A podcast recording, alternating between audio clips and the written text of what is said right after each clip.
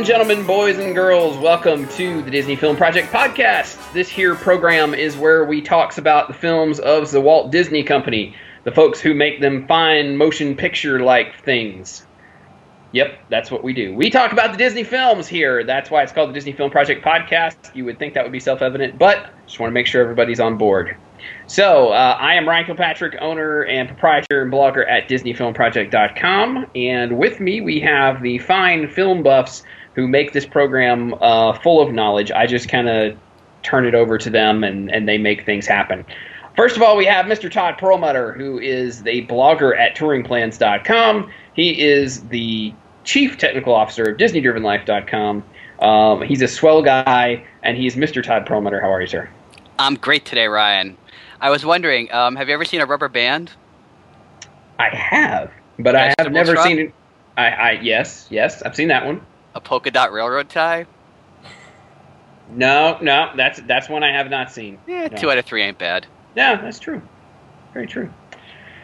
Also joining us this evening, as she normally does, Miss Brianna Alessio, who is a attractions blogger at DisneyDrivenLife.com, and she is also a fabulous blogger on her own at Adventures of Bree at AdventuresofBree.blogspot.com. Hello, Bree. Hello, Ryan. How are you tonight? Fabulous. Just just couldn't be better. I, I had a nice, lovely, healthy dinner, and now I'm ready to talk about my favorite subject with my favorite people. What could get better than that? Absolutely. Agreed. Speaking of my favorite people, the person who edits this stuff together and makes it sound like uh, I know what I'm talking about, because as these folks can attest, that's not true. Uh, that is Miss Cheryl Perlmutter. How are you, Cheryl? Doing good. Um, worked out a lot today, so kind of pooped. I hear you, man. I got up at 5:45 and did a 51 minute workout this morning. Can you believe that? Ooh. Brutal. I, I, I got up at 5:45 and researched for this show. Oh. I, I got up at, at 6 a.m. and got ready for work. All right, somebody who I'm guessing did not get up at 6 a.m. this morning, unless her children woke her up, would be our special guest here on, uh, I I believe it is now referred to as TouringPlans.com month uh, on on the Disney Film Project, pod, Project podcast. Because Todd and I, we just love TouringPlans.com so much, we we can't contain our enthusiasm that we need to bring people into the fold to join our. Pro- Yay! That's right. And because touringplans.com is so awesome, part of the reason is our, our guest, Scarlett. Hey guys! Uh, yeah, I woke up at 9:30 today. Yeah, that's what I was guessing. Yeah, You're lucky. it's tough life. I'm Um, surprised. I'm surprised your kids let you sleep that late. Oh my gosh, no! I spent months training them, where like I would like slowly keep them up a little bit later every night. Like they have blackout curtains in their room, so the sun doesn't bother them. No, it's it's brilliant. I planned it that way. Okay, you and I have to chat after the show. Yeah, totally will. It's great. Okay. Yeah, because we need we need to get on this program in this house. Because yeah, this 6:30 wake up calls on Saturday have got to end. Yeah, they tried that for a while, and it just it wasn't working for me. I understand that. All right, so this evening, uh, Scarlett, we are discussing a favorite film of yours. Would you like to tell us what that film is and why you love it so so very very much? Yay! It's Dumbo. Dumbo is like my most favorite favorite Disney movie because it's adorable, right? Like Dumbo is just the cutest little guy ever, and he doesn't even need to talk to be all adorable. And uh, the movie in general is just beautiful, like the watercolor and everything, gorgeous. And the story is really sweet, and um, it, it's got a good message. And as a parent, I've found it has another dimension that I didn't really notice before, and it's just all around amazing. Yeah. I, I would totally agree with you. So Dumbo, the 1941 film uh, released by RK, RKO before Disney was was in the business of releasing their own movies. It's the fourth Disney animated film, uh, and it, it's got an interesting history, interesting story. Uh, like Scarlett said, it's really awesome. So we we will talk about the the depths behind it uh, as we get into what's going on. So I, I doubt that anybody who's listening to this program has not seen Dumbo. I would be surprised. Of the five people that we know who listen to the show, I would I would guess they all have seen Dumbo. or at least no understand that Dumbo is a baby elephant. Yes. Correct, absolutely. And not one of the seven dwarfs or something. Exactly. Uh, Dumbo is uh, so interesting. Back background on Dumbo. Um, you have to go back to the 40s. So everybody, go back to the 40s with me. Rise. We'll do the little Wayne's World. yes. We will flash back to the 40s.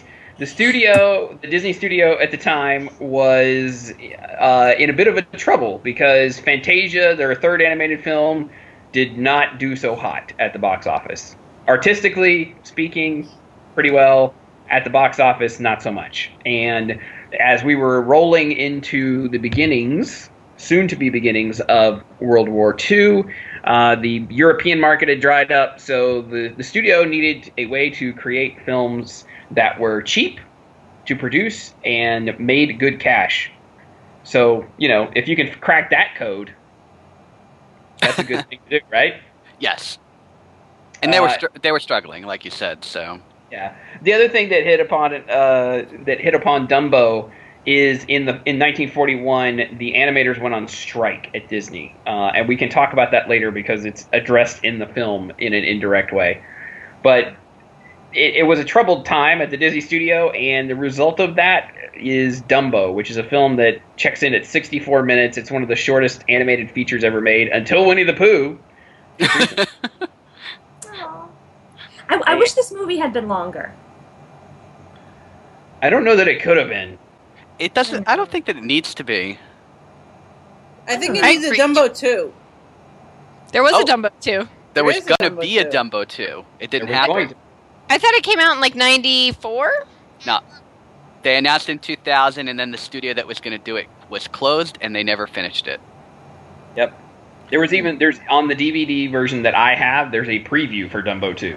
Yes. I had that. Uh, you want to know something else? The the back they actually had started it working on it, and the uh, the backgrounds for it were actually reused for Fox and the Hound 2. Oh, that's that's kind of scary. That is. So John Lasseter, if you're listening again, we want Dumbo too. Yes, Mr. Resurrect Lasseter, please. So Resurrect it, please. I agree. Speak for yourself. yeah, speak for yourself. I'm good. Dumbo one's fine. I like Dumbo. I don't need more. All right, so I don't uh, want Dumbo too. Uh, there we go. All right, so that's you're outvoted, Cheryl and Bree, three to three to two. Oh, so sad. So, like Scarlett said, it, it, Dumbo's kind of a simple, fun, easy movie, and that was the that was the intent. The idea was let's make something that's less complicated than Fantasia, less moralistic than Pinocchio, less dark, something that's easy and fun and digestible that people will enjoy, and we can make a lot of money off of. Yeah. And they and they did. The point was, if they at this point where they were, they they if they didn't do it, it would have been the end of the studio most likely. Well, so there's that. Yeah. Uh, wasn't it originally going to be like a short film, and then they decided to make it feature length because they were trying to save the studio? Did I make that up? No, Yes. you're right. You're dead on. Look at Scarlett bringing the knowledge. You know, that's how I roll. I understand. yeah. So it the, the and the other the other sad bit of news that happened for Dumbo was right as it was it was released in October of 1941. Which, if you Yes. know your history, um, it was going to be on the cover of Time magazine uh, on December in December of 1941, and then uh, Pearl Harbor happened, so that got the front cover of Time magazine instead of Dumbo and they actually estimate that that really hurt the box office. Uh, even though even though it went on to be a success, it, they estimate that that did hurt the box office a great deal. Yeah, it, it, it, was released several more times throughout its lifespan, including two in the seven, twice in the seventies. Yep. Um, and um, yeah, it's. I mean, it, it basically it was out of the theaters once, uh, once that happened with Pearl Harbor. Yeah, yeah. It was it was ho- the hope was it was it was going to get a little lift from that, but uh, not so much. No, That whole war thing got in the way. Yeah. I mean, we were we, we as a country, even though Pearl Harbor is credited as being what brought us into the war, we were actually pretty much on the brink of entering the war anyway, which was Yeah. why which was why the U.S. was attacked, and it's um, It's also why, like for example, there's war stuff in the movie at the end of the movie. Correct. Mm. It's a whole thing with the deal. Yeah. All right, so why don't we talk about the story of the movie? Forewarning, we're we're going to spoil it. Sorry, I know it's 70 years old, but you know these things happen. Uh, but the movie opens with a fun sequence of uh, babies being delivered by the stork. Yes. Which- Who doesn't love the stork? Love that scene. So cute. And the music too. Yeah. That's the part that, as a parent, you you really liked, right, Scarlett? The stork. Uh, yeah, I've always like I've always loved that scene. Like before I had kids, that scene always made me like I want a baby. Like holy crap. and and it's just that easy, right? The stork just drops the baby off, and all's well. oh yeah, of course. That's exactly how it goes. Exactly. Look, there's one now. Yeah, oh, he's flying overhead. No big deal. Yeah, absolutely. Uh, but and poor Mrs. Jumbo though d- does not get a baby, although all the other people get one dropped off, and her stork comes late and drops off uh, the baby as the train is in motion, which I thought was like a nice James Bond stunt scene. There, you know. Yeah. He, he lands on the back and he walks all the way forward. It was a very interesting. Can't you just see that in like you know a, a Daniel Craig James Bond movie? Oh yeah. Yeah. He That also was did. Daniel Craig. Yeah. Yeah. He also did that thing where he like where he's like in the middle of the song and then he says and then he like just shoots out the back of the, the side of the train or the back of the train or whatever to like Yeah. leave. It's kind of uh it was a little Mission Impossible there. Yep, yep.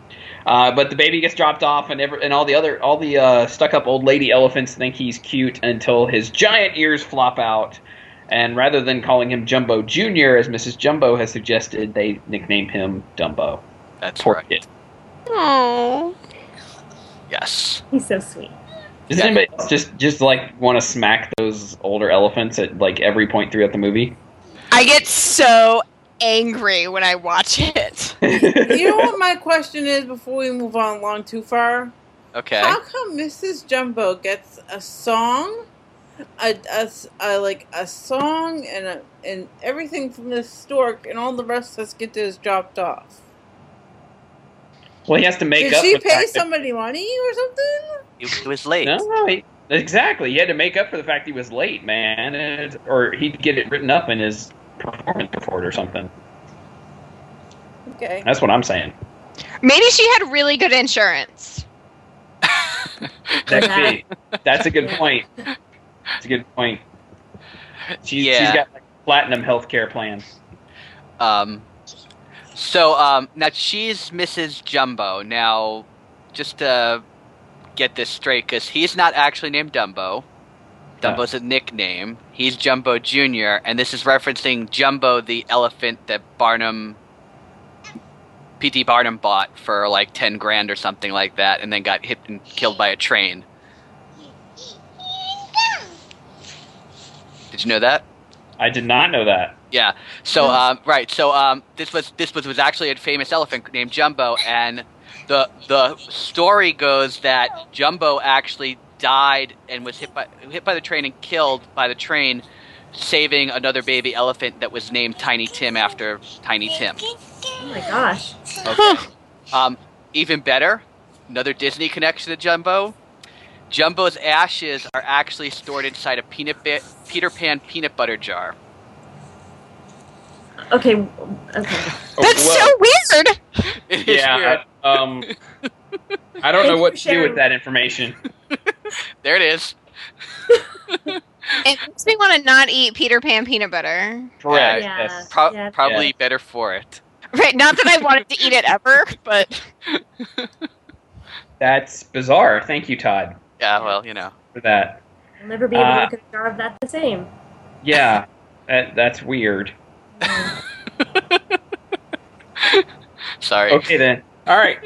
So they they arrive at the place where they're going to set up the circus, and we have the um, I, I, I don't know a good way to put this. Um, a euphemistic way to say they're they're setting up the circus with the with the animals and such, and the faceless African American gentlemen singing about how worthless they are.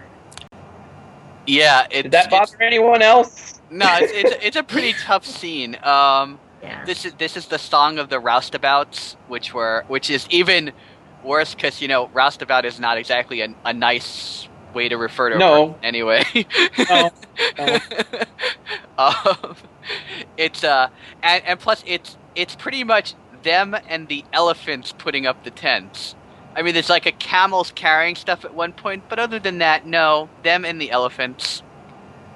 Yeah, I, and that that's that. I mean, like, I'm trying not to say it's racist, But it is.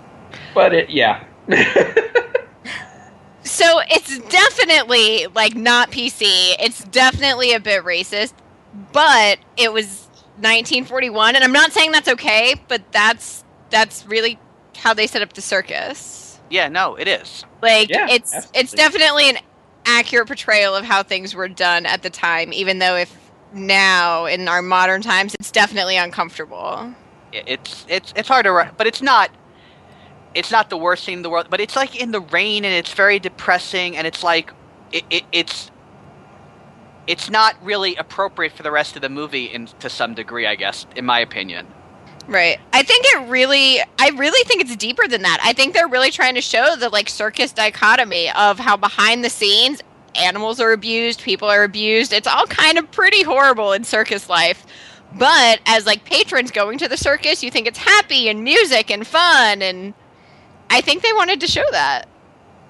That's a pretty good point, actually. I think Yeah. I think they um, I think they were definitely trying to show the fact that there's a whole group of people behind the scenes doing stuff, and that that there was definitely a class system in the in the circus. Because like if you notice, of all the humans in the movie, pretty much the ringmaster is the only one who actually gets like a real fa- besides the clowns, and that's a whole different story. But like an actual human face, it's just the ringmaster. Yeah. You know, the guy who's in charge is the only one who has you know a nose. I, you know what I was impressed with during this scene, though, is that apparently Dumbo, who is a newborn, already knows how to put up a circus tent because he's doing some pretty important stuff, like tying the tarps together and stuff like that. I was pretty impressed with that. Yeah, not so dumb after all. Yeah, he That's how it born to goes. man. It's like when I let my baby drive my car. They're just born knowing how to do that. No big deal. Right. Exactly.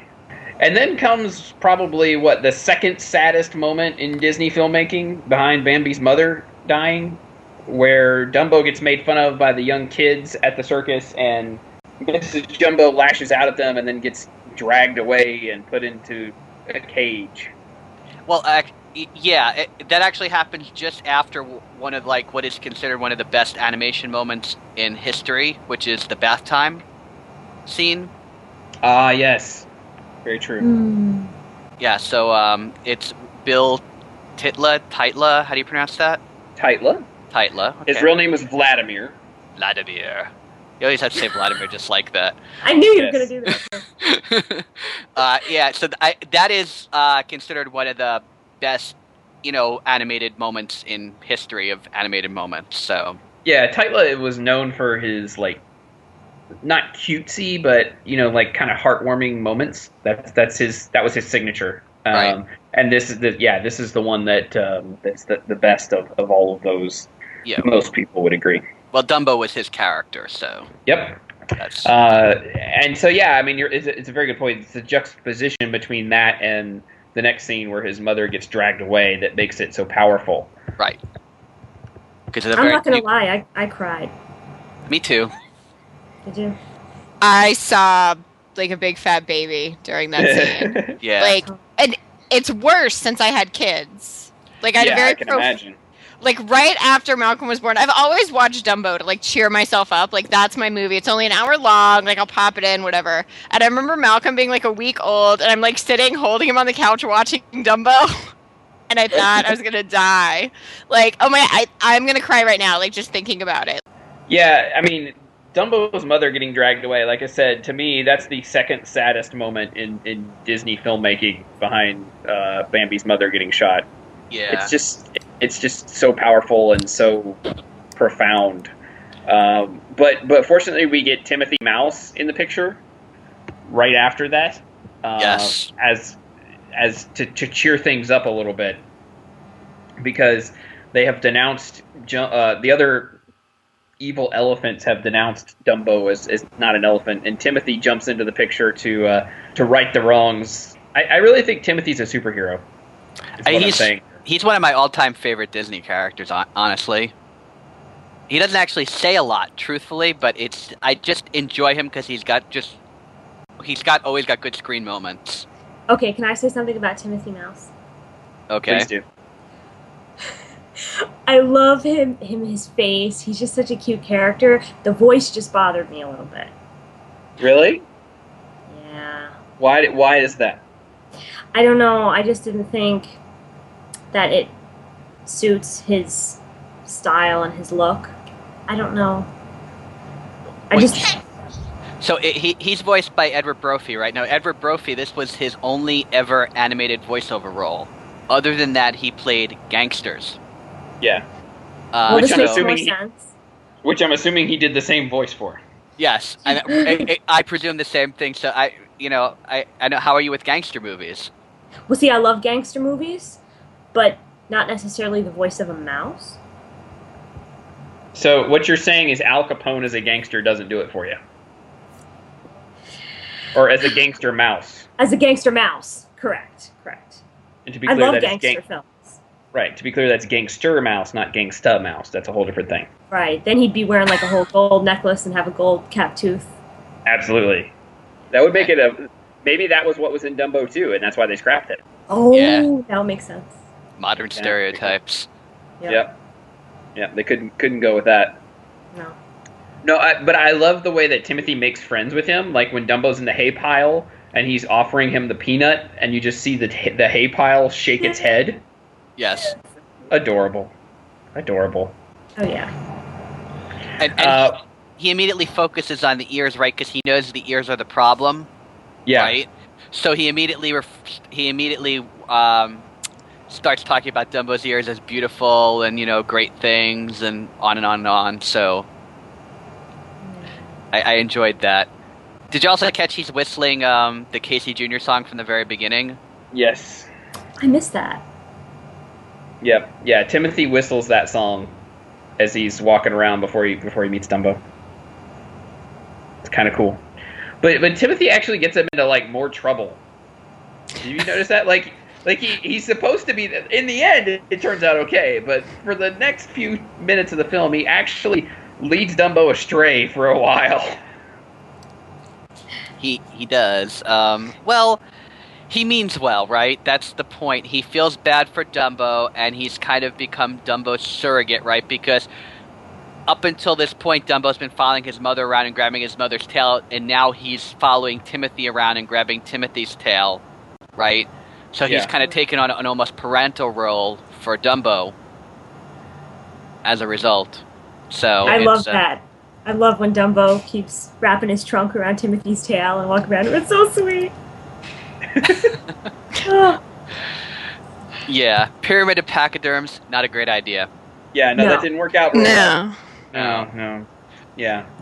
Uh, yeah, so they have the pyramid of pachyderm stunt that doesn't work, and uh, instead Dumbo gets turned into a clown, uh, Yes, he where he jumps out of a burning building into a vat of pie filling. Yeah. So that happened. it's yeah, it's not a it. Uh, I get well. The audience loved it, and the clowns loved it. Uh, it only makes Dumbo more sad. Yes. It's, and so, w- yeah, he he just uh, yeah he he's definitely more sad and uh, depressed until Timothy tells him that he's going to take him to see his mother, which then I believe that scene is the um, the crying scene of all crying scenes. Am I correct? Yes. yes. Scarlett's crying Oh, now. Scarlett's crying already. It's painful. Like that's so hard to watch. It's- I mean, Oh. they they can't even really see each other, right? Yeah, And that they can only touch each other, and it's it's very uh, it, it's super sad for that reason. Is because they're separated by walls and society, you know, and all that kind of stuff. It's you know, again, you know, going back to the fact that this is a very um, there's a lot of stereotypes in this movie, which there were in I, discounting Fantasia, though Fantasia does have the whole thing that was cut out of it, which we'll discuss if when we discuss Fantasia. Um, there there was a lot of uh, stereotypical stuff in these first few movies. Yeah, absolutely. Right.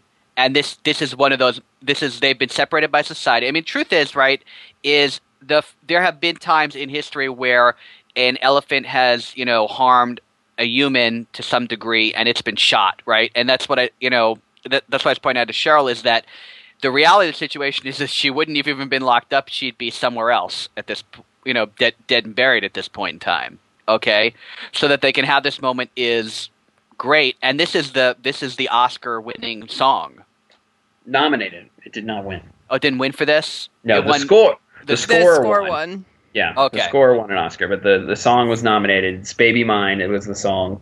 Um, and, and the great thing is, like, Mrs. Jumbo says um, the only thing she says in the movie is his name, Jumbo Jr., and the only thing, and Dumbo does not speak.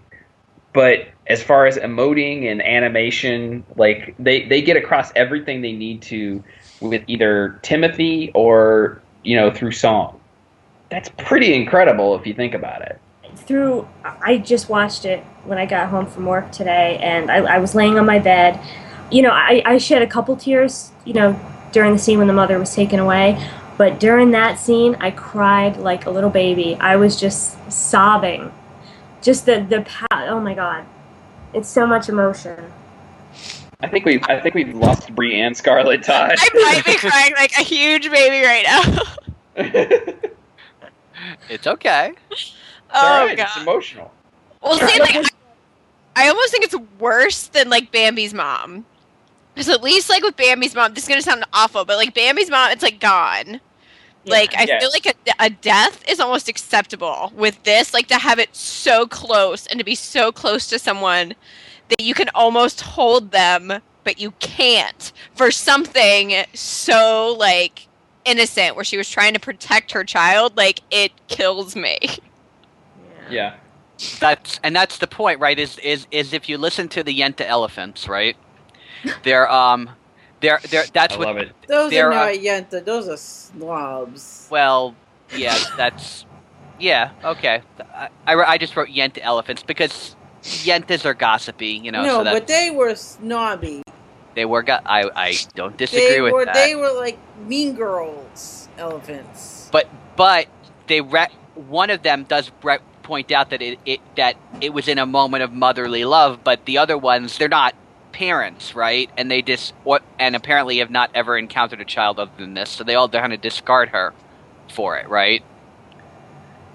So um, and that's that's what happens earlier. So it's uh, it it's again like I'm like I keep getting to it's it's a you know there's a lot of society separate it, basically like when we talked about Fox and the Hound same thing right it, in fact almost exactly the same things are sep- are separating the the characters in this movie as se- as we're trying to separate them in Fox and the Hound Yeah, That's that's that's true. Yeah, I mean it's, it's it's a very touching scene. The thing, yeah, the thing this movie does is it's a roller coaster. You know, it has the comedy scenes and then it goes back into the the sad and the emotional scenes. So the next scene is is the scene that's actually a parody of the animation strike. So the characters in this movie, the clowns that are talking about how they're going to go hit the big boss for a raise, the whole point of it that is is them is basically the animators who stayed at the studio and didn't go on strike were making fun of the guys who did and they were talking about how you know if you notice the clowns keep talking about how they're you know they were the reason why that act was so successful ignoring the fact that there was an elephant that jumped out of a building they they even say at one point elephants ain't got no feeling right Mm. So and they're the ones, yeah. So the idea is it's it's kind of poking fun at the animators who thought that they were the talent instead of uh, the ones who were on strike, instead of you know the guys who came up with the stories and the and the studio ex- itself. Right. Um, but separate from the subtext, it works in the in the context of the film because they start celebrating with a bottle of champagne. It appears. I'm assuming that's what it is, and Uh, uh, that yeah that gets dumped into a nearby uh, vat of water, or I don't know what you would call it, bucket, I guess. bucket works Bucket. Yeah. Which uh, Dumbo and Timothy then accidentally, I'm going to put that in air quotes, partake of. Well, yeah, they, well, I mean, it's not like you expect the water bucket to have champagne in it. Uh huh. Sure. Yeah. All I'm saying is if I had just been visiting my mom, who I'm separated from in prison, Yeah. I would want my best friend to get me drunk too. I'm with Scarlett on this. I suppose that's one way to look at it. Yeah. of course, it, it- Dumbo's like what three weeks old, so this could be considered child abuse. Yeah. uh, no big deal. Did you see him put up that circus tent? He's cool. Yeah. That's a good point. He's got skills. Mad That's a skills. very valid point. Yeah, so they get drunk. That's basically what happens. Uh, and as a result, we get hallucinations. Probably the trippiest thing you've seen in a Disney film up to this point. barring Fantasia. Yeah. Oh, no, this is trippier than Fantasia. Although it has a moment where it plays homage to Fantasia in the middle of it, Yeah. right? Because it's, it's Pink Elephants on Parade. yes, it is. It is definitely Pink Elephants on Parade. They also break the fourth wall Yeah. because uh, it, there's one point where they actually have the elephants march around the edge of the screen, Yes, they do. right? And that's you know, so they are acknowledging that they are on a movie screen. It- It's a bit trippy and disturbing, but very cool what they what they did with the animation.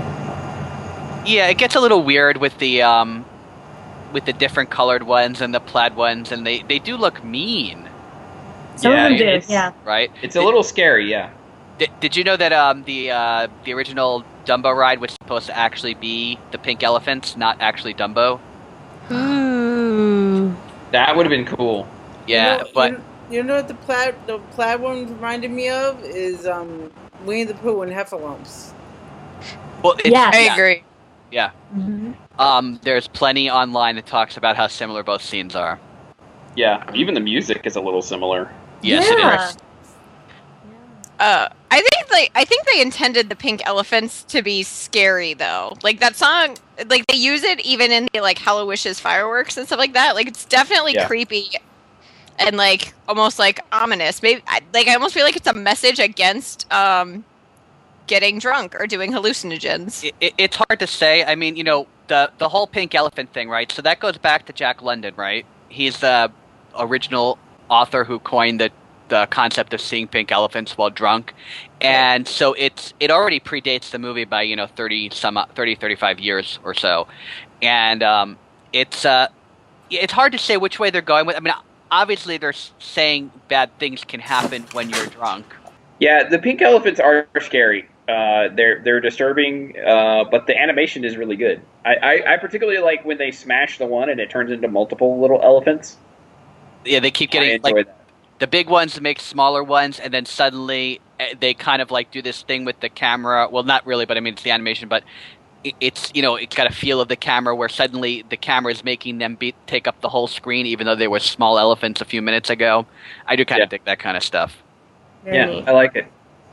Uh, but all that is is there to serve as a segue because we can't have Dumbo just all of a sudden find out that he flew. But the next morning, Dumbo and Timothy wake up in a tree, uh, and Timothy concludes that the way he got up there is by flying, uh, which he then proceeds to be mercilessly mocked by a group of crows nearby. Yes, I just want to say, friends don't let friends fly drunk. True. Yet they serve alcohol on the planes. Hopefully not to the pilots. yeah, That would be bad. they had it in the bar before they boarded. Yeah, exactly. I I have to say the crows are like my favorite thing about the movie. I love the crows. Oh, They I hated me them. I I enjoy the crows too. I love them also. I think they're adorable and witty and fantastic. Plus, in, any any group of creatures that gr- break into a scat number are uh, you know. Yes, exactly. I think they have one of the best songs in like Disney history. I love their song so much. It's it's really one of the most memorable songs. I agree with that. Any song with puns, you got to You got to put it, give it Yeah, up for puns. like like I was like I was doing in the beginning of the podcast. It's just they they're um yeah because they're, they're making they're poking fun at the fact that the English language is one of the uh, most confusing languages in, in creation. right? so that so that something that set if like if, if you take any of those things and you literally translated them into other languages, they would pro they pe- they would lose their meaning, right? Like you know what a baseball bat is, but I'm not even sure. Baseball, well, baseball bat's probably a bad one, but like fireside chat, which was obviously an FDR reference, hmm right? Yeah. But um, it was you know they they go through this whole thing, and I like like I still don't know what a polka dot railroad tie is. That's the only one that throws me every single time. Uh, a railroad. Well, do you know what a railroad tie is? Right, but I don't understand why they say polka dot railroad tie. That's what confuses me. Like, if had they said polka dot tie or railroad tie, I would have been okay with it, but polka dot railroad tie throws me. So, hmm Hmm. So Um, you've never you've never been going down the tracks and see polka dots on the on the on the railroad ties? if I do, I'm going to question why I drank before I got on the train. Yeah, good point. Even I usually see stripes. Even when he's even drunk on the train, he's not seen the, the, the polka dot railroad ties. Do you make a habit of being drunk on trains, Todd? No, no, but you know when you, uh, you know, so you take the auto train, right, and you get dinner, and they have wine at the table that they serve you, and you can drink wine until, and if their carafe empties out, you can ask for more wine. So it's, you know, Uh huh. It hap- It happened. and then they have a bar, and you know, Sure. Okay. yeah. All right. I see where this is going. I see what you're putting down there. But yeah, they, so they have the song, and and Timothy is trying to convince Dumbo to fly again, and he uses the magic feather Yes. concept. Uh, so tells Dumbo that one of the crow's feathers is magic. Dumbo holds onto the feather, and he believes that he can fly, and therefore he does. Uh, and then we have the, the the climax of the movie. We go back to the circus where Dumbo jumps out of the building with the magic feather, and he drops the magic feather on the way down. But Timothy manages to convince him to go ahead, spread his wings, and fly. And he flies through the room like a World War II bomber, um, shooting water and peanuts at people. Yes. At the at the end to elephants. Yes, at the end to elephants. And we, we close the movie with uh, the train with Dumbo being a media uh, darling, and uh, he has his own little car at the back of the train uh, for himself and his mother. And she waves at him as he's flying by with the crows. And Timothy Mouse became his manager. That's right. And that's actually Yes. the only time that you actually find out Timothy's name in the movie, by the way. True enough. Oh. right? Is is is from his signature at the end. You never know Yep. uh, anything else that goes on. So Yeah.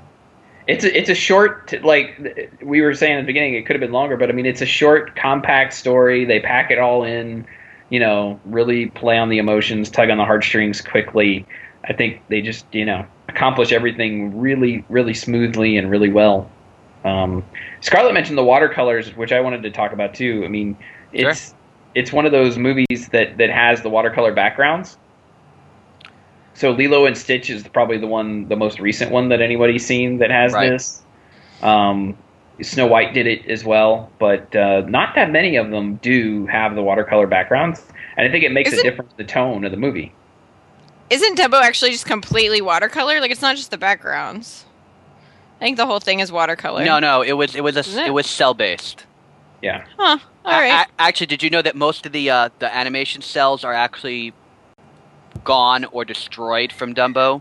yep, because they, they would finish as they finished a scene they would take they would take them they would line the hallways with them and then they'd slide down the hallways and they like destroyed all the cells the Aw. the other problem was is that the gray paint that they used for the elephants wasn't really um, a color that was meant to be painted onto cells they couldn't find the right color cell color to do it so they just painted a regular paint on but what happened was is as soon as they would move and bend the cell the all the gray paint from the elephants would all pop off so, so something like ninety-seven percent of the movie is destroyed as a result, uh, other than what's on film.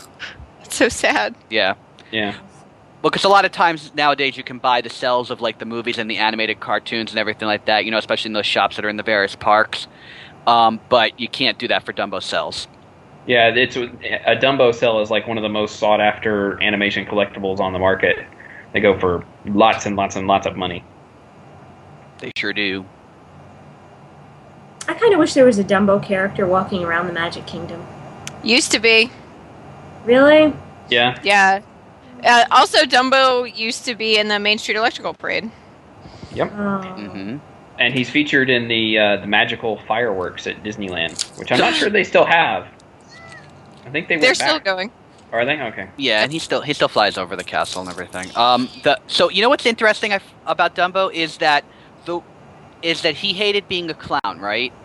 Yet the picture that he's how he's depicted everywhere is always him in his clown uniform but without the makeup on. Yeah. Okay, but he Hmm. hates he hated being a clown more than anything else. So it's kind of odd that they do that to him as a character. Maybe it was just the makeup he hated. Yeah. Yeah. There are a lot of collectibles of him where he has he actually has the goggles from the end on his head.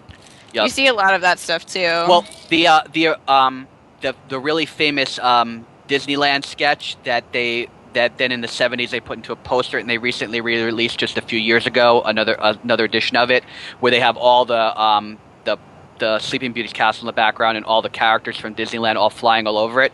I had that poster that was above my bed growing up for like until I was like 18 years old and like le- moved out of the house. So Aw. that's awesome. and then when my mom remodeled my room, she didn't actually save it. Thanks, mom. Oh, that's hard. Mom. Yeah, mom. Yeah. Yeah, this one. I mean, this one holds a really special place in my heart. Like, like I remember it from when I was a kid. But my son, when he was three years old, he watched this movie every day. Really? E- Every day he wanted to see Dumbo. And so the more I watched it, you know, like the more you watch something, sometimes it can wear down on you, and you you're, you you just look at it and you're like, oh, I don't want to see this again. But you know, I didn't watch, I didn't sit down and watch it with him every day. But uh, the more I watched, it, the more I appreciated how like amazing the animation and everything is. Like the the crow sequence is is you know you mentioned the Bill Tytla's stuff with Dumbo and how his acting is considered one of the the biggest things ever done in animation. But the crow sequence that Ward Kimball, my personal hero, did. Uh, is also considered one of one of his greatest works. You know, where the crows are doing their scat song and, and dancing back and forth. Just the motion. What he, he did was he actually usually they Disney asked their animators to do stuff to make them real fluid, to make the characters move very fluidly. Yep. So they would have them draw eight, nine, ten steps in a pose, and Ward Kimball decided just to take some of those out to make the movements more herky jerky, and and it works so awesome in the movie. You know what I love about when I see an elephant fly is that um, you know how I always complain that when they when there's too much talking in a song. Yeah, if you're going to talk in a song, this is how you do it, right? Yep. Because this this is because this just plays right and it feels right and it works right. I mean, of course, it's going to be crows that you know find Timothy and Dumbo up a tree. Of course, it's going to be crows that help him fly because it just makes sense, right? So y when you have um, all this um, society issues going on, it, it's just because Timothy and Dumbo are are at their bottom when they're drunk, right? Literally Yeah. at the bottom of the barrel, and true. and and this the so it depicting crows. Yes, there's there are again there's racial undertones there, right? In fact, the lead crow in the script is actually Jim Crow, right? Which is a reference to the Jim Crow laws, which were the laws about segregation. Yeah. Okay, um, and it so they're they knew what they were doing and. It, it's and it's not in a bad way because I don't think that the animators and the designers did this to say to poke fun. Okay, I think they're intentionally calling out the stereotypes, right? To to make a point. I agree with Todd completely. Um, I- and I think it's again showing the balance from the beginning when they had the whole setting up the circus scene, and now we're seeing this completely different depiction. Right. Yeah. Because it was um the the problem with that time period was not the people, it was the lo- the people who made the laws, right? And the laws themselves. That was the problem. Okay? Because the truth was is people were comfortable with themselves. These crows, they don't care. Okay? They they were happy with who they were, right? And they were and and that's why, you know, they're poking fun at Dumbo at first, but then Timothy has this what is considered the you know the the, a turnaround moment in the movie, right? Where he where he gives this this downtrodden speech and he takes off his hat and he tells about the sorrows of Dumbo, and the crows they they turn around and they buy into it and they work to make sure that Dumbo can fly because they bought into it. You know, and it, it's it's it's a movie about faith at that point, right? Yeah. Because you know the and you know what the um the funny thing is, right? Is that um is that there's basically there's two there's two uh, huge. We talk about tropes all the time, right? First of all, this is the movie that's credited with uh, the the concept of the magic feather. That's obviously that's where this comes from. This nothing else gets credit for this. Um, and Absolutely. and, um, the other the other one though is this concept of it. Well, the whole movie takes place in Florida, right? And um, Woo! The um, the newspaper, the Weekly World News, um, existed in Florida, right? So when you when you look at it that way, of course, that only an elephant could fly in Florida, right? Uh, I see where you're going there. Right. I see what because you're all saying. the crazy stories came out of Florida, so obviously that was why they picked Florida for it. Um, I I, I do. I do wonder if uh, Florida being picked was also because you know, like a precursor. Like, do, do you think Walt knew this early, and they that you know, it's always been questioned how when did they start planning the Florida project? Um, basically, 1959. Well, that's when they started buying up the land. No, they didn't did they- start. They didn't start buying land for Disney World until the mid 60s. In 59, 60, that range, they started looking at doing something on the East Coast because they were uh, in talks to do something in St. Louis. Right. And so it wasn't, and, and then with the World's Fair, um, they they went ahead and, and decided to do it. Right, Um, but I, I guess my question is more was was Florida always at their mind? Because here's the thing, right? There are very few um, of the animated movies uh, take place in the United States, right. and this is this is one of them. Okay, and none of them call out geography like that. yeah. No. Okay, No, I, I, I think I really do think it's just one of those like divine coinci- coincidences because they started they started working on like I said they, they had a project they were going to do in St. Louis um, right near the Arch uh, for like an indoor Disneyland for lack of a better term, uh, but they actually couldn't come to terms because uh, Walt didn't want to sell beer in St. Louis, and that doesn't really work Yeah. if you've ever been to St. Louis, you know, the town founded by Budweiser. Um, but and then with the World's Fair in '64, they finally they they had planned on doing Disneyland somewhere in the eastern half of the U.S., um, but they didn't really decide that they would do it in Florida until after the '64 World's Fair. Walt was so ahead of his time, though. Maybe he was thinking of these things way before. Like that. These are Yeah. things we'll never know, of course. But yeah. Yeah, I mean, you have, there's no way of knowing for sure, you know. But uh, everything I've ever read, you know, basically they started thinking about doing something on the East Coast in the late '50s, early '60s. So, but yeah, it's kind of it, it is odd that like the movie is set in Florida and not just set in Florida, but I mean, like you know, when you look at the geography of where so, uh, the train goes through, it pretty much goes through Orlando. Yeah. Yeah, and it's and it's the and the circus is the WDP circus, which is the Walt Disney. Par- I mean the Walt Disney Parade, right? That's what it says on the sign. It says the WDP circus, Mhm. right? So they, you know, it's, it's very, it's all interesting. Yeah. You know, it's 'cause all it- there, people. Well, yeah, I mean, you go and you go, okay, yeah, well, look where it is, and they have a zoo there now. You know, Whoa. you never know. Yeah. Weird stuff does come out of Florida, though. You know, so maybe it was just that. do we want to talk about the strange origin of the story? We can we can we can touch on it briefly. I mean, the the Dumbo was not a book per se. Is the best way to put it, I guess. The uh, the story came out from a prototype of a toy. well, an almost storybook. Uh, you know what's funny is now I never. They there's this whole article that these things didn't exist, but I had things like this, not for Dumbo, but I had storybooks that like had the two rollers and did this.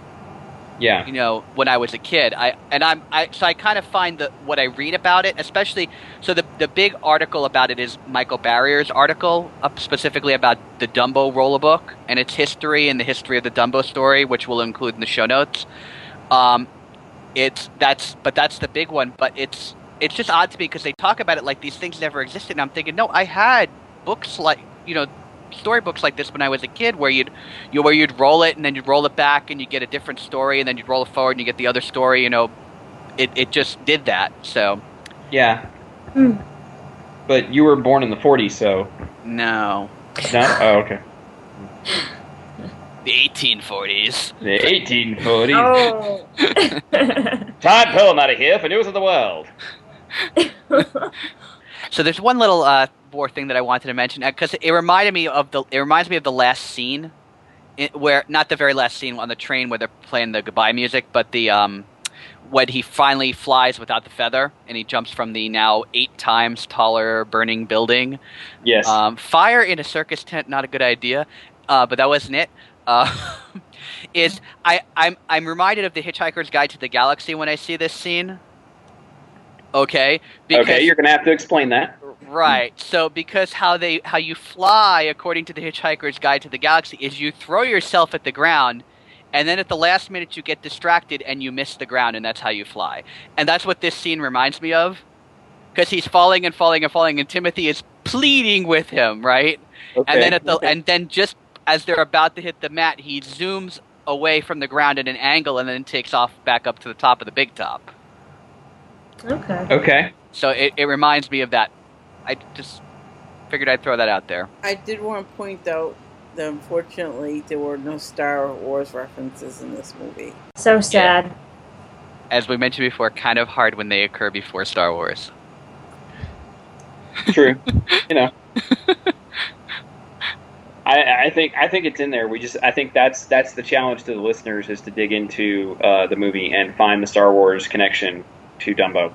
I, I mean, it does have a lot of magic because you know Verna Felton, you know Jiminy Cricket, you know, uh, you know the Blue Fairy, the you know the uh, Fairy Godmother. There, you know, it's Verna Felton. You have So I'm saying Um, it's there. We yeah, just it's have all in Yeah. there. We can make mag- like a twenty. We can make like a twenty degrees of separation kind of thing out of it. yes.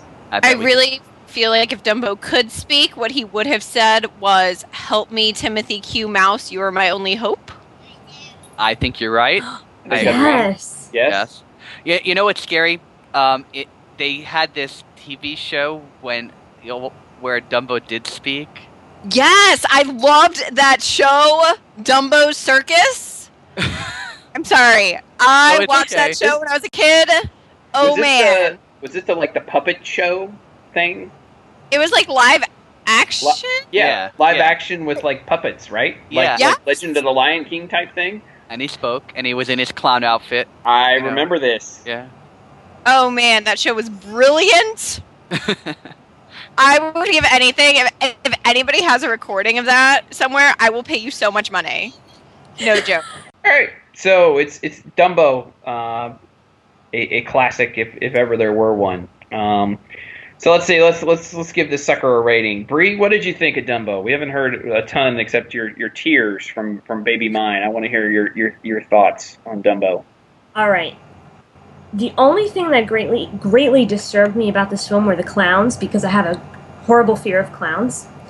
Um, so when he had on the white makeup, you know, that was a bit disturbing for me. However, I managed to get over that. the, the opening credits have that really scary clown in the beginning of them. Of yeah. And and you know, I true. had gotten a lot of that film. So when it started with a clown, I thought, what am I getting myself into? But thankfully, it wasn't that bad. Um, I did enjoy it so much. You really, you can't beat Dumbo. He's such a sweetheart, and he's definitely one of my favorite Disney characters. And it just goes to show you, even though a character who doesn't speak can be powerful, just like Elliot, Pete's dragon, that we were talking about a few weeks ago. Yeah. Um, and it, it's such a wonderfully made movie. Yes, only 63 minutes long, but very sweet and kind. And I am going to give it a four. I love it. All right, let's go to the uh, the Central Florida home of the Perlmutters. and uh, let's see what we, we get from there. Cheryl, what do you, what about you?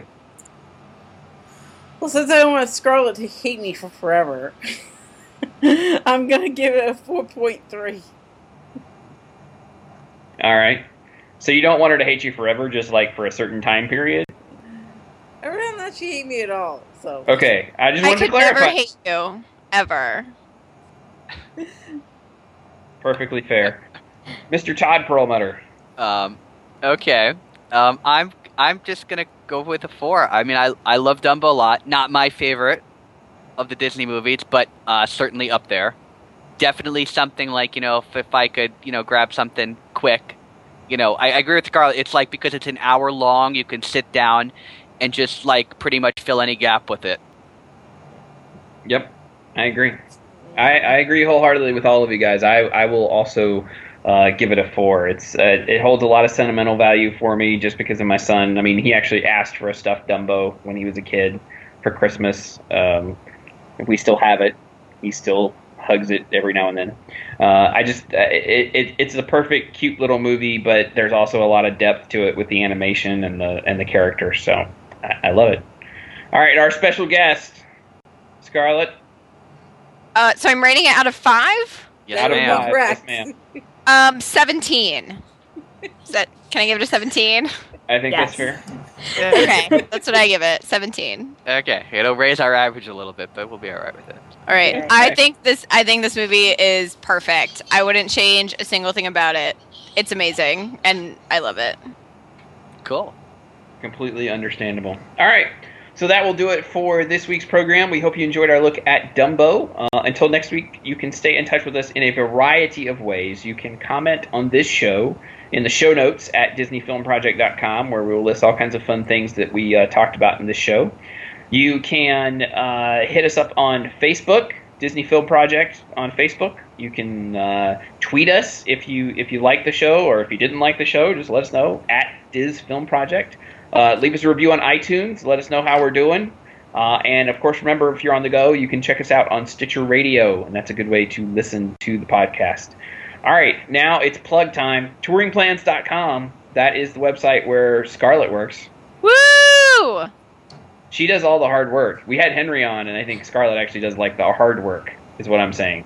Thank you, thank you. Everyone, write to Henry and tell him that. Uh, send an email to webmaster at touringplans.com and say Scarlett is the bestest. There we go. All right, so that's that's what the fourth task that we've given the listeners during this show, uh, and then also say that Todd and Ryan are great bloggers. If while you're including that, because we have our blogs there at touringplans.com. Uh, and then you can also go over to our, our friends at DisneyDrivenLife.com because Todd does does great chief technical stuff that allows Bree and I to write things there. Bree writing about attractions, myself about you know movies because I don't get to do that enough.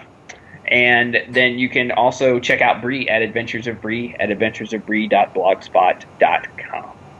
All right, folks. So uh, until you see an elephant fly, we will see you next week. See you, people. Bye! Well, hush my beak. Oh, look, Dumbo, they're toasting you.